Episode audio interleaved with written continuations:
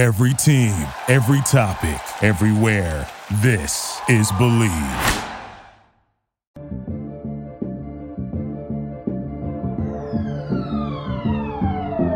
What's up, everyone, and welcome to another edition of Bleav in Falcons. I am your host, Will McFadden.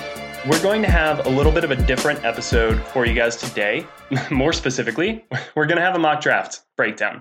Now, usually I don't find mock drafts to be uh, the most helpful exercises. I think that they are really useful to kind of give maybe a, a casual fan who does not necessarily know all of the players who are going to be mostly in the first round, because that's where most mock drafts really focus a lot of their efforts and attention. And after going through this exercise, I understand why. Um, something that I always do around draft season is really dive into a lot of these prospects, try to watch um, as much tape as I can, but really that only boils down to like three or four compiled YouTube um, game uh, game scripts against other teams um, for various players, and it's not the year long work that all of these scouting departments are doing. So take everything that I say with a grain of salt, but also you should take everything that everybody says outside of your Daniel Jeremiah's, your Mel Kipers, um, those types of guys, Todd McShay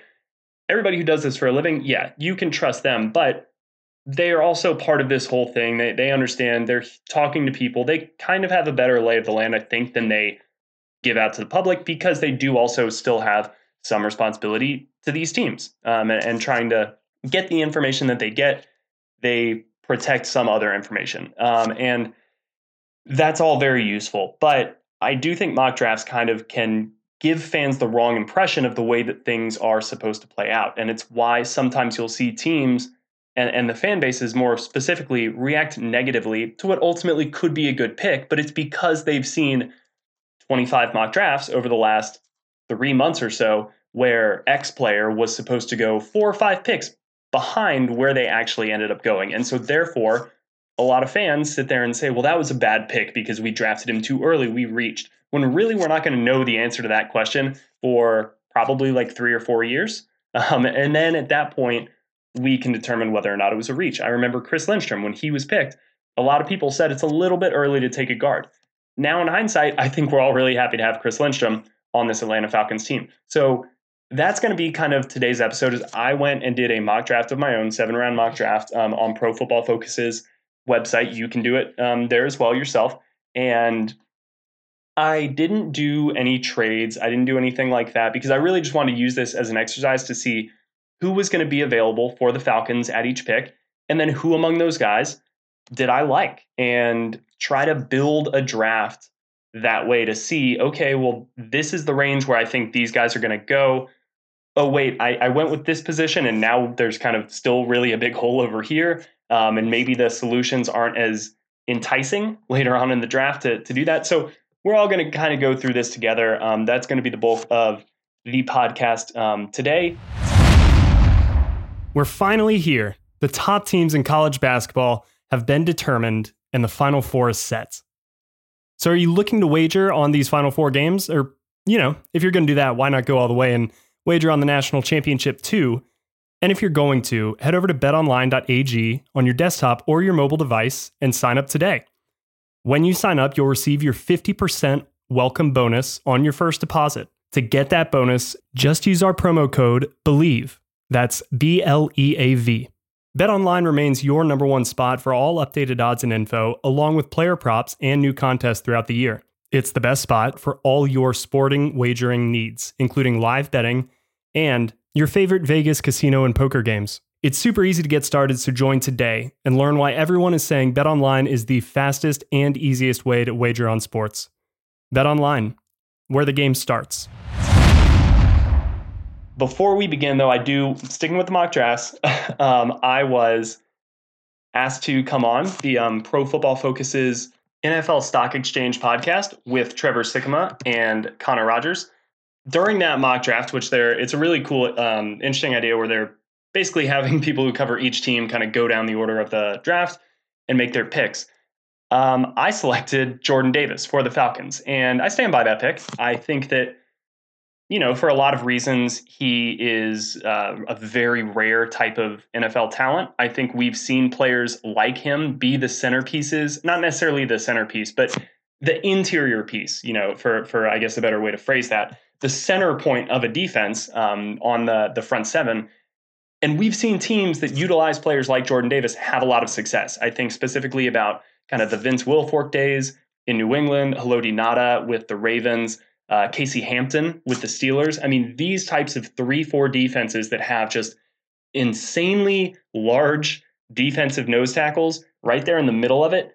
Um, but guys who can also move and guys who really give offenses fits in, in a variety of ways. Now, I know Jordan Davis is not there as a pass rusher yet, but he's also coming out of college. And I think that he's going to develop in that area. I think he's got a lot of unique traits to be a pretty decent pass rusher, you know, at least for a nose tackle. Now, I'm not expecting him to be a double digit sack guy. I think that's insane. But if you can get three or four a year, in addition to being an elite run defender, man, we got something cooking on the defense. Like that, that's something that you can build around. So that was part of the reason why I went with Jordan Davis. Um, you know, some other reasons were a lot of the guys that I did like were already off the board. Kyle um, Hamilton already off the board uh, Travon Walker already off the board. So some of the guys that I would have considered maybe ahead of Jordan Davis weren't there. Now, wide receiver was something that Trevor and I talked a lot about on this podcast because it makes a lot of sense, right? You know, the Falcons have arguably the worst receiver group um, in the NFL, and it may be by a wide margin at this point. I just, you know, I, I just have seen the amount of talent come into the league at wide receiver over the last few years. And I know the Falcons have not been able to find it so far in free agency. Not that they can't find it, but they can't really afford to go get the the number one type of guy. So it makes a lot of sense that you would then bolster that in the mock draft. And spoiler alert, uh, maybe maybe we'll see my tone change a little bit in the first round. But I, I just I still think you can't pass up a player of Jordan Davis's immense talent and ability. And I saw the impact that he had for the Georgia defense, which was the best in college football by a large margin this last year. And they won a national championship pretty much because of their defense. And Jordan Davis really was the anchor for that unit. He allowed players like Nakobe Dean to just play off of him, run to the ball unimpeded. And I think the Falcons could really use somebody like that. So yes, I understand all of the arguments to go receiver. There's just not a, a generational talent at receiver in this class. It, like that's my belief.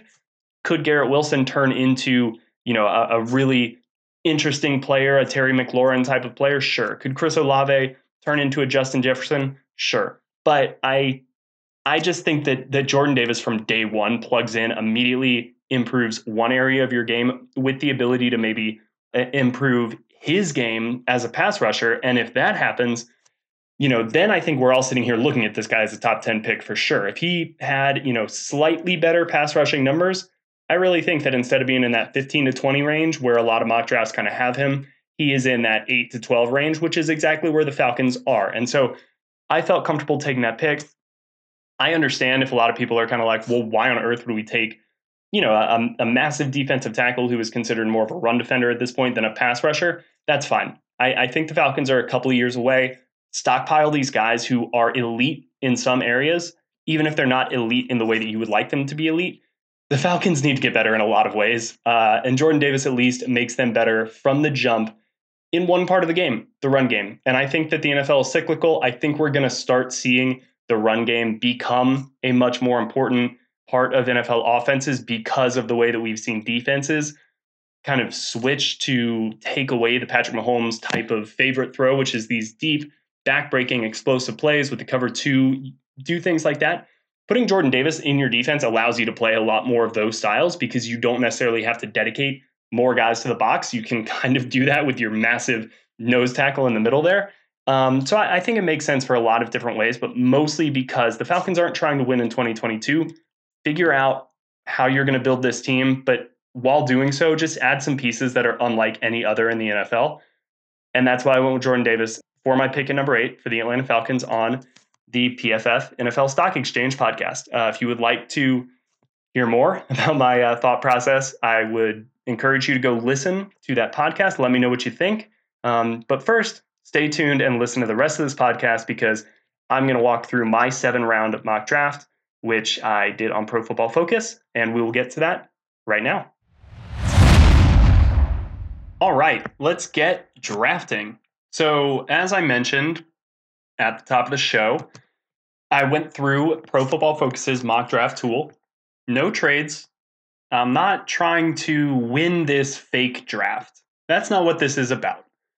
Instead, I just wanted to get a sense of where the Falcons' needs would line up with the availability of the players in this draft at each round. In some instances, you know, I, I went with maybe what I would do as opposed to what the team would do. In others, I tried to maybe make it a little bit more interesting, but always in the betterment of the Atlanta Falcons, right? You know, I, I will have explanations for every single one of these picks. I will be able to, you know, let you know why I felt that this would be the right decision. And it's not always for 2022, because as I said, I really think a lot of what the Falcons are doing this offseason 2023, 2024, baby. You know, like that's where I think the Falcons really kind of have their sights set. And yes, a lot of that has to do with with the Matt Ryan situation, him no longer being here. Marcus Mariota, sure, your mileage may vary, but I, I think he's at least going to be interesting uh, in the short term, and, and we'll see what they can do. There's obviously familiarity there, so you know that's that's uh, it's going to be interesting to see, and that's why I think the Falcons are building a little bit more through this draft as opposed to drafting for immediate help in 2022. One other side note, and this is more of a, of, a just a personal revelation. As I was going back and re-listening to that Pro Football Focus podcast, I had a little bit of a of a identity crisis, I guess. Um, I'm incredibly long-winded, and uh, I, I, apologize for all of you um, over the years for uh, maybe being a little bit more verbose than I need to be. So I'm going to try something new today and I'm going to try to keep everything concise. I'm going to try to get in, get out, make my points, and let's keep this thing moving because after all, we do have a buttload of draft picks to get through. That's enough of a preamble. Let's get to it. The Falcons are now on the clock at number eight in the first round. Here's a little bit of a rundown of some of the players who have already gone off the board. Number one pick, Aidan Hutchinson. I think that's uh, not a surprise to anybody. Kayvon Thibodeaux goes number two. A lot of people, you know, now mock drafts have been, he's been falling. You know, he's been potentially there at number eight for the Falcons. So that kind of hurts for him to be off the board because I think he would be a strong candidate at number eight for Atlanta because of the upside he brings as a pass rusher. There is a clear need there for Atlanta. So kind of hurts to see him go off the board at number two. Something else that really hurts Kyle Hamilton off the board at number three. Derek Stingley off the board at number four. Ahmad Gardner off the board at number five. Travon Walker off the board at number six. So picks two through six decidedly did not go in Atlanta's favor.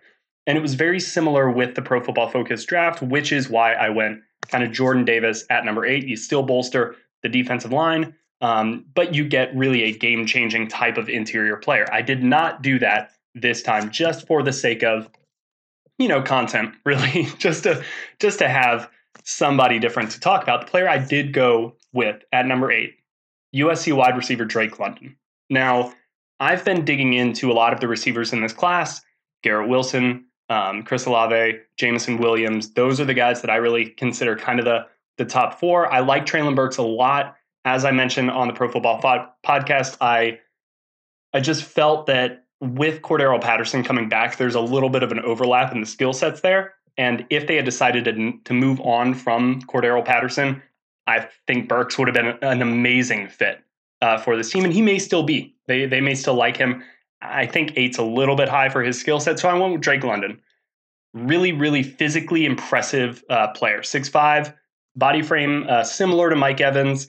He is a good run after the catch player, was dominant this past year for USC before he um, ended the year with, I believe, an ankle injury. You know, that, that injury will maybe be a question, but I, I think it happened way early enough. It shouldn't be a factor for him as a rookie. He's he's dynamic. You know, he's he's not the speed guy that somebody like Garrett Wilson or certainly Jameson Williams is, but he can be effective down the field. He's going to win a lot of contested catches. He's a good blocker, I think, and he's also a factor in screens, um, which he, it's weird. He's smooth. He's not like a quick twitch athlete in space, but he just knows how to read read his blocks well. He'll run over players. So I like the skill set that he brings as just kind of an all around X receiver in the NFL. If the Falcons decide to get younger at the quarterback position sometime in the near future, who knows, perhaps in this draft, I like the catch radius that Drake London um, presents early on for a player who may not be as accurate as Matt Ryan always was. Um, so that's my reasoning for taking Drake London at number eight. High upside player, I think, but also a really high floor and fits a clear need uh, for Atlanta here now in a prototypical fashion as your ex receiver. So, you know, I think there's a lot to like about this pick. Some of the players who were still on the board who I debated Evan Neal and Charles Cross, uh, two really, really good tackles. Evan Neal, I was very enticing because I think you could pick him and plug him in there at right tackle. I'm not ready to give up on Kaleb McGary, though.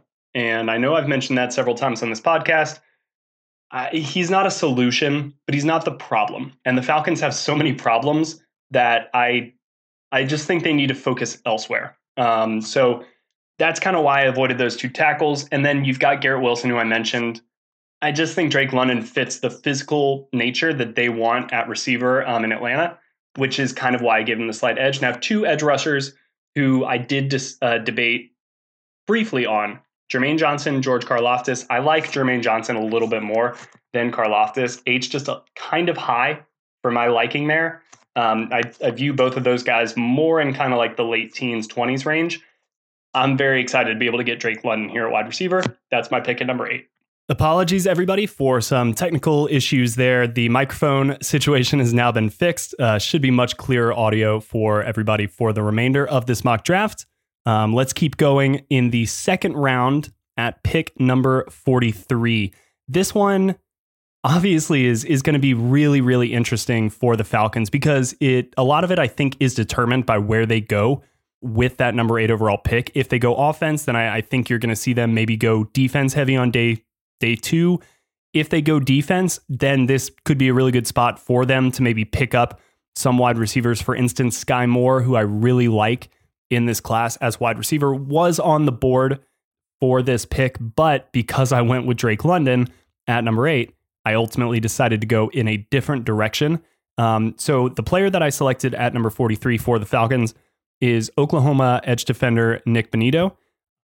He's not the most well rounded, I guess, edge defender in this class, but he is a really good pass rusher. Uh, Pro Football Focus had a note on him where he has been the most productive pass rusher on a per snap basis over the last two seasons. So, you know, he's really, really talented in that area. He's smaller. He's going to be able to kind of be pushed off the line, especially kind of against the run. But in obvious passing situations, even in non obvious passing situations. I think you can move him around all over the formation.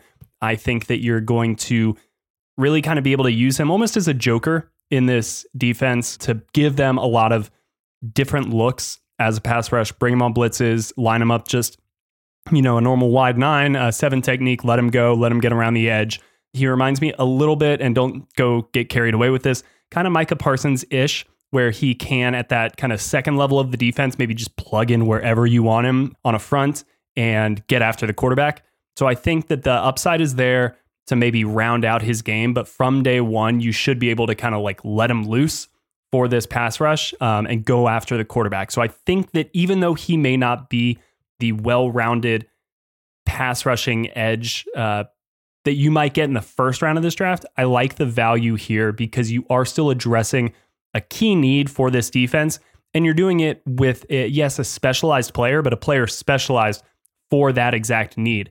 And so I'm I'm happy getting somebody like Nik Bonitto in the second round because you know you you are really trying to bolster what um, is a clear weakness for this team, uh, and you're you're getting I think decent value here. So the next pick, the second second round pick that the Falcons have which is pick number 58. This is a player that I really debated actually taking at number 43. And so I was really excited to see him still on the board at 58, and that is Baylor safety, but but I'm drafting him to be a, a, a developmental slot player, and that is Jalen Pitre. Um, he watching his film reminds me a lot of uh, Tyrann Mathieu, the honey badger. He kind of he just runs around the field with his hair on fire. And the reason I like him in that slot position because that was where I think he was most effective at Baylor and came off the edge a lot in that slot, just coming on these blitzes after the quarterback. If the play is across the field, he's going to run through traffic to get there. Um, you know, he almost takes it personally that, that people are kind of trying to stop him from making plays. He's undersized. It, it's going to be, you know, a little bit of an adjustment, I think, at the next level for him. But it's an adjustment at the next level for everybody. And I like the effort. I really like the attitude. Um, you know, I, I was talking to Kevin Knight at the Falcoholic a little bit earlier about him. He stood out at the Senior Bowl. Um, so that's something that I think a lot of NFL teams really like to see that who among these guys invited here separate themselves. Jalen did that. I think I could see Dean Pees loving this guy, the way that he likes to send pressure from everywhere, disguise it. Jalen Pitre is a guy that will absolutely go out and do that. Some of the players who I kind of passed over for Jalen, pair of receivers, but as I mentioned earlier, going Drake London at number eight, I think that really kind of solves a lot of the receiver issues. And I could see them going either receiver at eight and kind of ignoring it maybe until the later rounds, or kind of figure out some of the defensive stuff at eight and then go receiver maybe in the second and third round and doubling up there. But Christian Watson and Justyn Ross both on the board, passed over both of them, and then a couple of other edge defenders, Kingsley Enagbare and Drake Jackson. Drake Jackson is interesting, got the length, got kind of the prototypical physical ability. It just the production wasn't there for me. And Kingsley Enagbare got the size, got kind of everything you would you would want. Just didn't make a lot of plays. when I was watching his film, wasn't he was he has all of kind of like the the traits in isolation, I just didn't see him put it all together the way that I would have liked to. So even though the secondary weirdly is kind of a little bit of a long jam for the Falcons at this point, they've got some depth.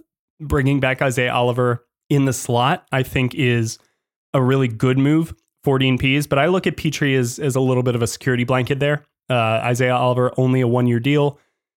And he's this is a different type of player. Jalen, like I said, plays with his hair on fire with a really erratic, um, but in a good way, type of energy that I think will be infectious for this defense. So I'm happy to get him with the second second round pick in this draft.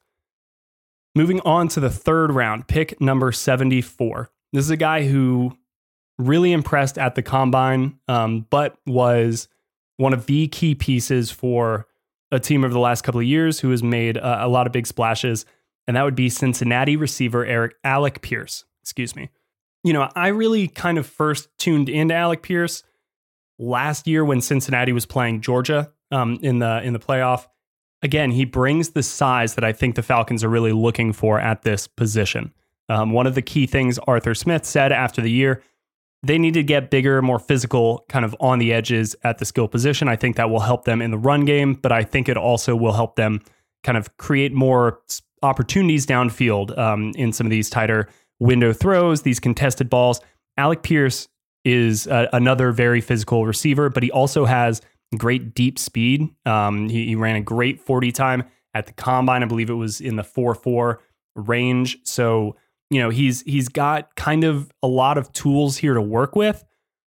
A lot of his lateral mobility is not as good as like a Drake London. Yeah, I don't he's not going to be your screen player, he's not going to be reverses, things like that. But I think he's a plus run blocker. And I think he shows a really nice feel for the zones underneath. Um, he does have quick hips to kind of flash his eyes back to the quarterback, get his hands up, present a nice target. So I like that combination of a, a real all around type of player in a Drake London. And then in Alec Pierce, you've got somebody who can stress a defense a little bit deeper, but is more going to be your maybe over the middle against underneath uh, zone make the catch, get upfield, take a hit, deliver a hit, whatever you need him to do, um, block in the run game. Set an example. That's type of guy that that I think the Falcons will continue to build out their receiving core with. So I'm happy to get him here in the third round. Little quick recap: we got two receivers in the first uh, 74 picks for Atlanta: Drake London, Alec Pierce. Nik Bonitto, edge defender in round two, and Jalen Pitre, who I have penciled in as kind of a slot corner there at the second round two pick. So our last day two pick in this mock draft, pick number 82 in the third round.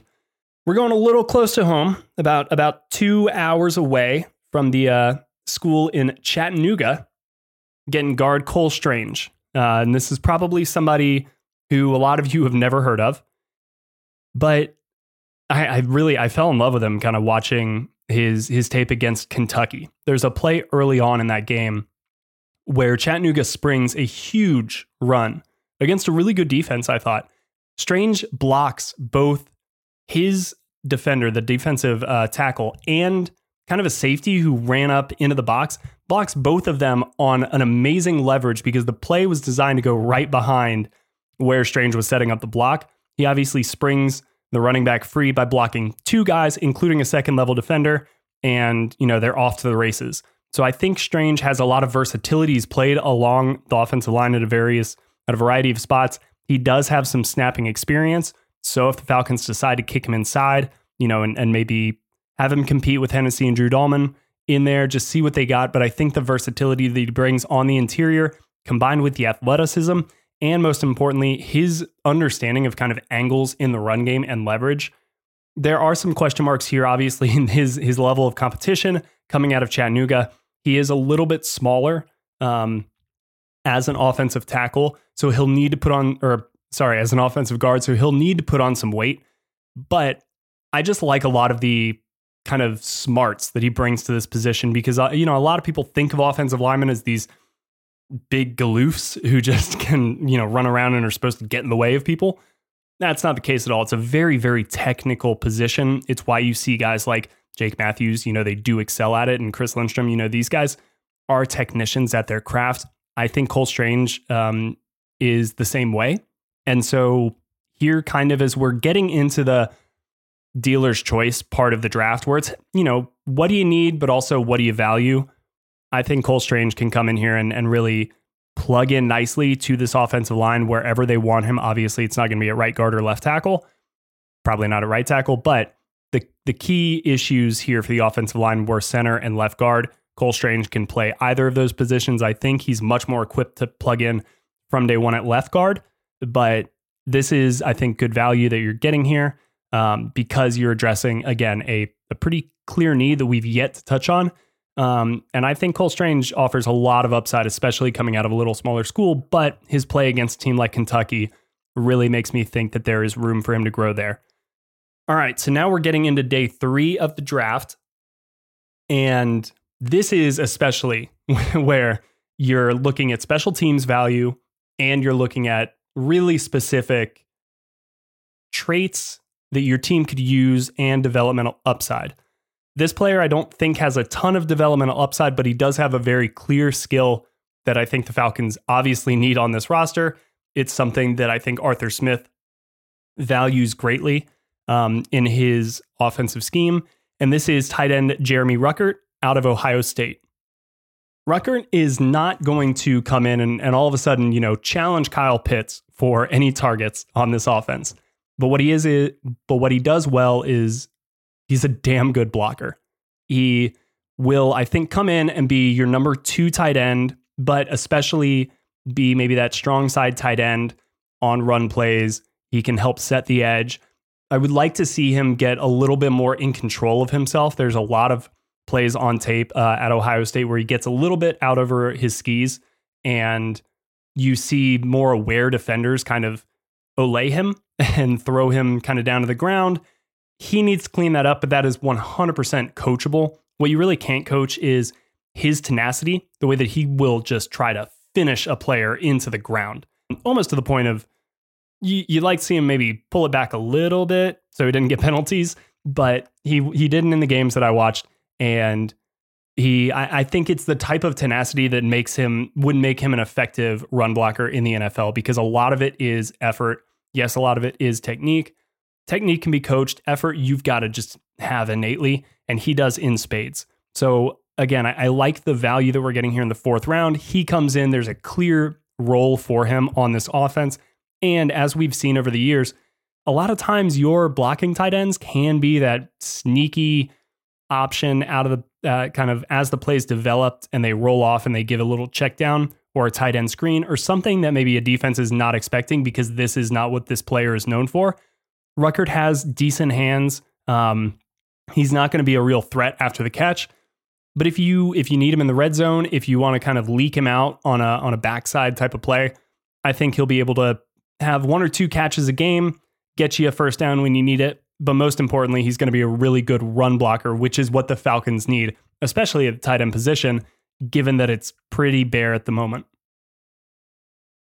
That's the only round four pick that the Falcons have. So three picks left, one in the fifth round and two round six picks. Fifth round, you know, we've we addressed defense in the second round and with edge defender and corner. Outside of that, it's largely been offense, which kind of surprised me as I was going along.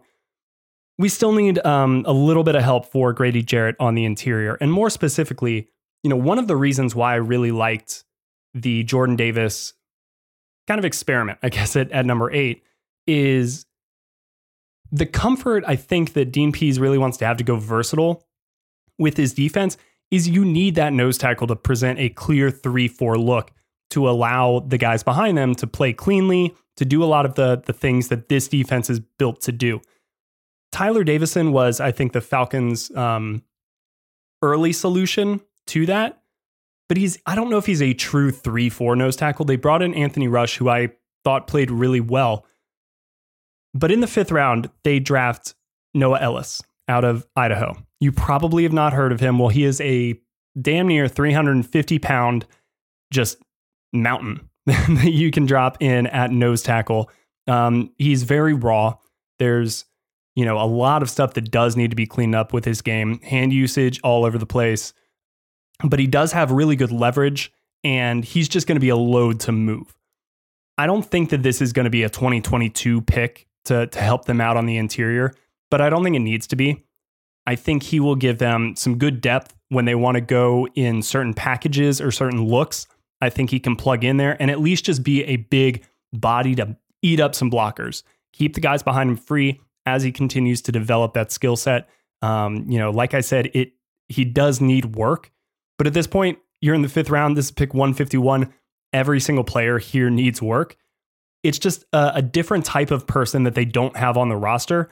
And at this point in the draft, I'm kind of pro giving yourself as many options as possible to do as many things that you would like during the season. He presents um, a, a different chance for this defense to give different looks. I think that's valuable. So Noah Elliss is my fifth round pick here for the Falcons. And they've got two sixth round picks before closing out the draft. Hopefully, no trades, um, you know, into the seventh round during the real draft. Nobody wants to be here doing that for that long. So um, let me just, I'm going to bang these out at the same time. My first sixth round pick is North Carolina running back Ty Chandler. My second sixth round pick is San Diego State punter Matt Araiza, who I'm going to start with Araiza. He's been on pretty much every mock draft that I've seen for any team at this point. Everybody seems to think he's just he's going to be there in the sixth round, seventh round. He may, but it seems like if there is one punter in this class that everybody really wants, it's Matt Araiza. I mean, it, you know, I'm sure a lot of you have heard by now the nickname, the punt god. The dude can absolutely bang it. I mean, like he has some real, real distance. Uh, some people are concerned about uh, his lack of hang time. That's fine. That's not a concern uh, in my eyes. And more importantly, he does have some ability as a place kicker. It's not, you know, he's left footed, so it's not going to be translatable uh, directly. You know, you you practice everything so many times when the snap, the hold, the kick, that everything should is almost mechanical. Like they are just off on the side practice field all day long while the rest of the team is is doing what they're doing, practicing snap, hold, kick, snap, hold, kick, snap, hold, kick. But most kickers in the NFL are right-footed, which means your holder is lining up on the right side of the long snapper. The ball is going to be put in a, in a certain spot. Everything works in tandem. Now all of a sudden, if you have a left-handed kicker, you're moving the holder to the other side. It just throws off. It throws one little wrinkle in a profession where they like to iron out every single wrinkle. So I think that that could be one slight negative, for what should be an otherwise a positive in his versatility as both a punter and potentially a backup place kicker. So you don't need that extra man on your roster. But even if you were just looking at him as a punter, Matt Araiza is, I think, on a lot of people's boards at the very top for this punting class. The Falcons do have a need at punter, even though Thomas Morstead was awesome last year. They, you know, so far have not brought him back. and so that's a, need for them. And I think Matt Araiza, if they can get him here with their last pick in the sixth round, I think a lot of people would be okay with that and very happy, even though he is a punter, and that's not usually a position we see drafted, you know, highly, if at all, in any draft. So usually that's an undrafted guy. But Matt Araiza, I, I think, is great value here given the talent level that he does have. My first sixth round pick, Ty Chandler, um, running back out of North Carolina. Ty Chandler started out at Tennessee, but his one season um, in North Carolina, you know, you'll recall after they lost um, Michael Carter and Javon Williams, who went on to, you know, Javon Williams, I actually really, really like as as a running back in the NFL, and I have high hopes for him next year. Michael Carter will will wait and see, but Ty Chandler stepped in in their absence and put together a thousand yard season um, and had f- nearly 14.5 yards per reception. So there's a lot to like there in that one year of production. But as with any running back in the in the sixth round, a lot of stuff that that he does still need to clean up. I think physically there is some some limitations. There is a ceiling uh, on him as an athlete. You know, he's not Saquon Barkley. He's not Chris Johnson in terms of like speed, that stuff. But what he does really well is he's patient. He reads his blocks. He just is a, a very good, um, I think, player of the game in letting all of the pieces in front of him unfold, work together, and then using that to his benefit, which is an important skill in the NFL. The game is so fast that if you are really good at reading leverage, reading where the blocks are being set up, seeing how the defense is responding to that, and then making your move, you'll you'll have a pretty high floor, I think, in this league. You'll at least kind of avoid a lot of the negative yardage plays. Some of the comments on what Chandler needs to improve is once he makes that read, once he sees how everything is unfolding, you got to hit it. You got to go. Um, and uh, there is a little bit of hesitancy, hesitancy there. You'd like to see him get through the hole quicker. Uh, like I mentioned, you know, the the top end athletic traits aren't there um, necessarily to the level of uh, the guys that we would be talking about on in the first round on day two, stuff like that. But he does have a background as um, a returner, which is special teams value. I think the special teams value can be molded in other ways. Could he be, you know, a, an asset on some of these coverage units? Yes. But I think that there is the 1,000 yard season in his kind of one true year as a starter uh, at North Carolina gives me hope that there is more untapped potential here. So I like him as a as a draft. Put him in in your rotation. Let him learn. Let him develop. See if he offers you anything on special teams. But at this point, I'm all for kind of taking flyers on some of these positions where the value of hitting on one of them is is great because we, you know, running back is so so much an innate feel position that you can sometimes see a guy come from the sixth round and really burst onto the scene. You see undrafted Austin Ekeler, great example. Undrafted guy is now one of the top running backs in the league. So there are certain positions like receiver, like running back, that I'm just going to be more willing to take a flyer on later in drafts. And that's the case here. So that is my Falcons mock draft for 2022. I only did one. I promise you guys, not lying here. Just did one mock draft. This is how it came out. For what it's worth, and it's not worth anything. PFF gave me an A. Uh, if you guys all think I'm full of shit, uh, then then that's your prerogative as well. I'm not going to put too much stock into either opinion, either this uh, computer simulated or, or graded um, draft grade that they gave me, or what you think. I care a little bit more about what you guys think. So that is my dra- mock draft for this year. Uh, let's recap real quickly. Number eight overall, Drake London. Number 43 overall, edge defender Nik Bonitto. Number 58 overall, cornerback Jalen Pitre. Number 74 overall, wide receiver Alec Pierce. Number 82 overall, guard Cole Strange. Number 114, tight end Jeremy Ruckert. Number 151, a defensive interior player who is the size of a damn bull, Noah Elliss. pick number 190, running back Ty Chandler, and bringing it all home, the punt god himself, Matt Araiza, with pick number 213. So that is my mock draft for the Falcons this year. Um, I, I'm really excited to see how everything unfolds because the like the Falcons can go any single way that they want. Now, one thing that I think a lot of people will note, there's no quarterbacks in this mock draft. And that wasn't necessarily by design.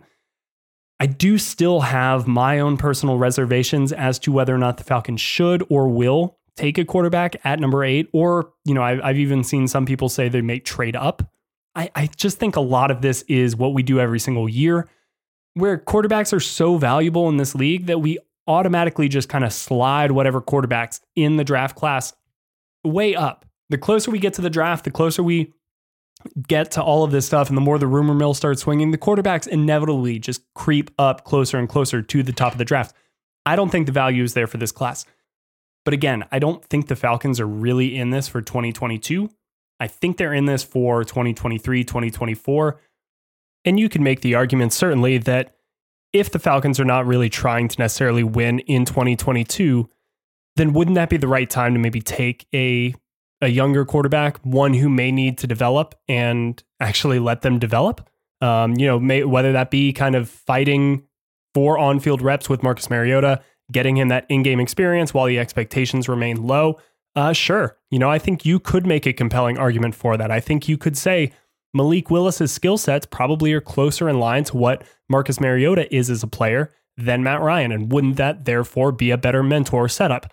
Sure. You know, Kenny Pickett, I, I think that there are a lot of people that like him as, you know, maybe outside of the question marks that he has, the hand size, all of uh, all of that stuff, which is you know meaningful. I think in terms of an outdoor stadium, he would be a dome te- team here, but like you're gonna have to win games in cold weather environments, in outdoor rainy environments, things like that. So the Kenny Pickett questions are legitimate, even though I think a lot of people think he's pretty well rounded as a as a player otherwise. And Desmond Ridder uh, is is kind of the wild card of the group. I think there are going to be some teams that really like him, while maybe others don't as much. But yeah, an argument can be made that any of those guys, you you draft them and then you develop them for a year before you really kind of hit the ground running. But I kind of go the other way.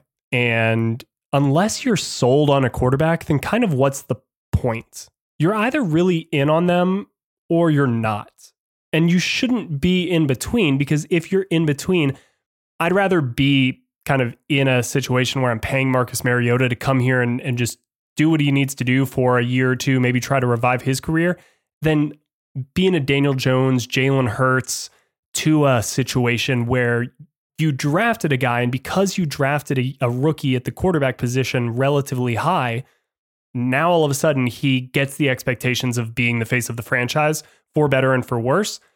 And the fan base is now going to start to look at him as though, all right, can he be the future? Is he not the future? It just changes the expectations of the team.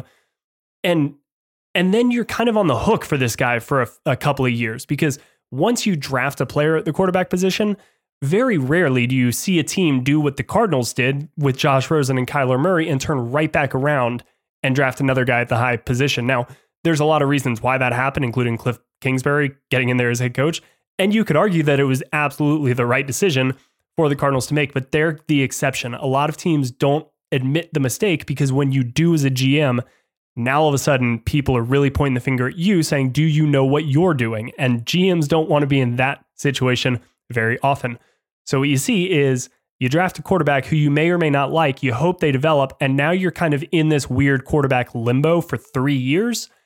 I would rather know that you're not set at the position and be ready to strike when a guy that you do really love comes along because you don't already have some type of will they, won't they plan in place at the game's most important position.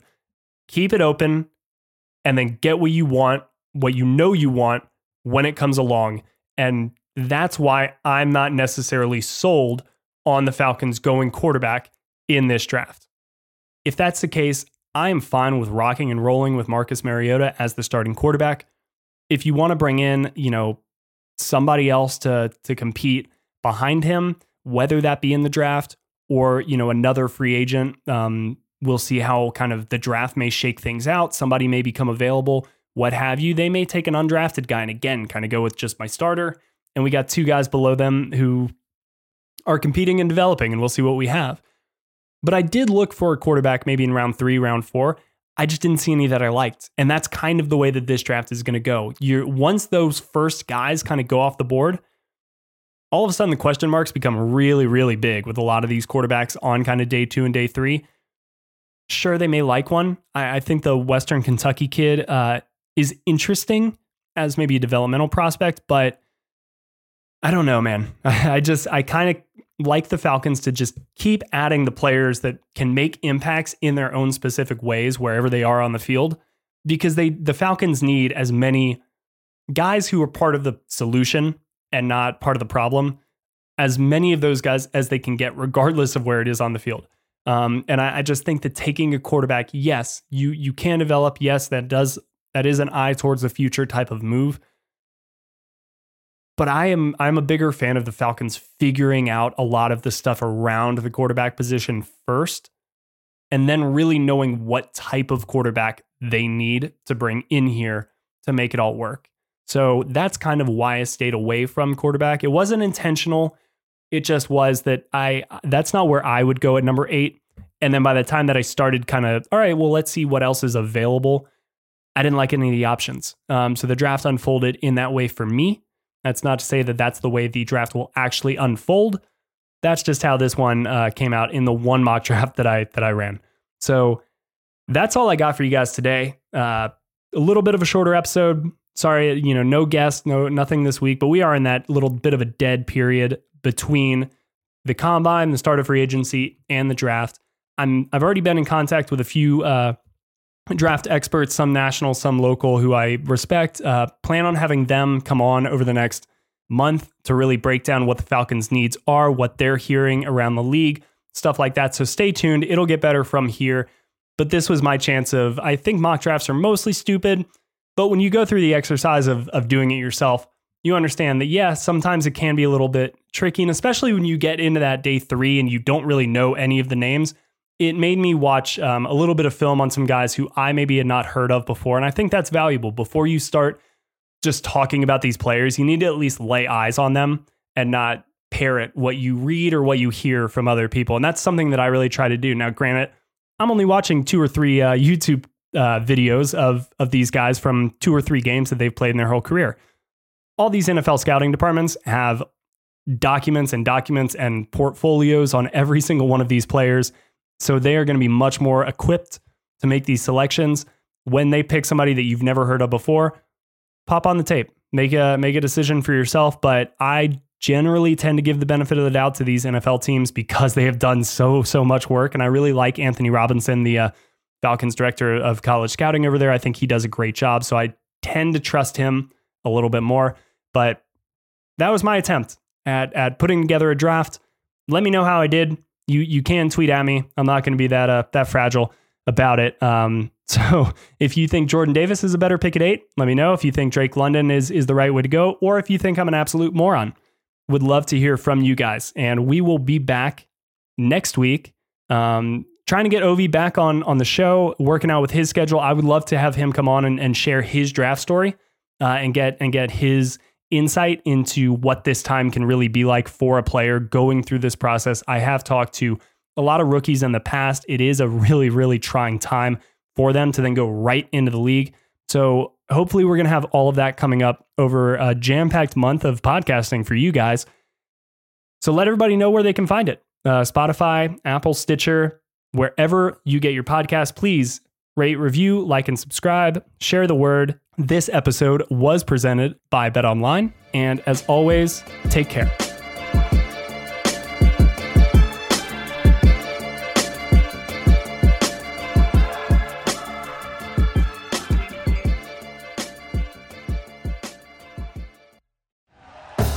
Thank you for listening to Bleav. You can show support to your host by subscribing to the show and giving us a five star rating on your preferred platform.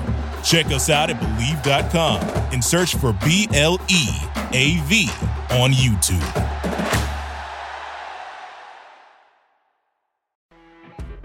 You know, when you're listening to a true crime story that has an unbelievable plot twist that makes you stop in your tracks?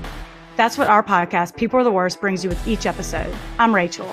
And I'm Rebecca. We're identical twins who love true crime cases that make you say, didn't see that coming, and we hate the people responsible for them. Listen to People Are the Worst now on Apple, Spotify, or wherever you get your podcasts.